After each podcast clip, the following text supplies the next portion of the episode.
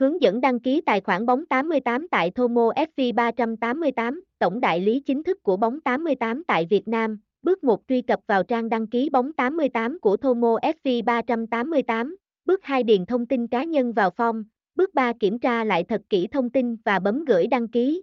Bước 4 sau khoảng 30 phút thành viên được cấp tài khoản qua SMS, bao gồm user, pass và link vào. Lúc này anh em đăng nhập vào và tham gia cá cược tại bong 88. Liên hệ Thomo FV 388 để nhận khuyến mãi hấp dẫn dành cho thành viên bóng 88 mới.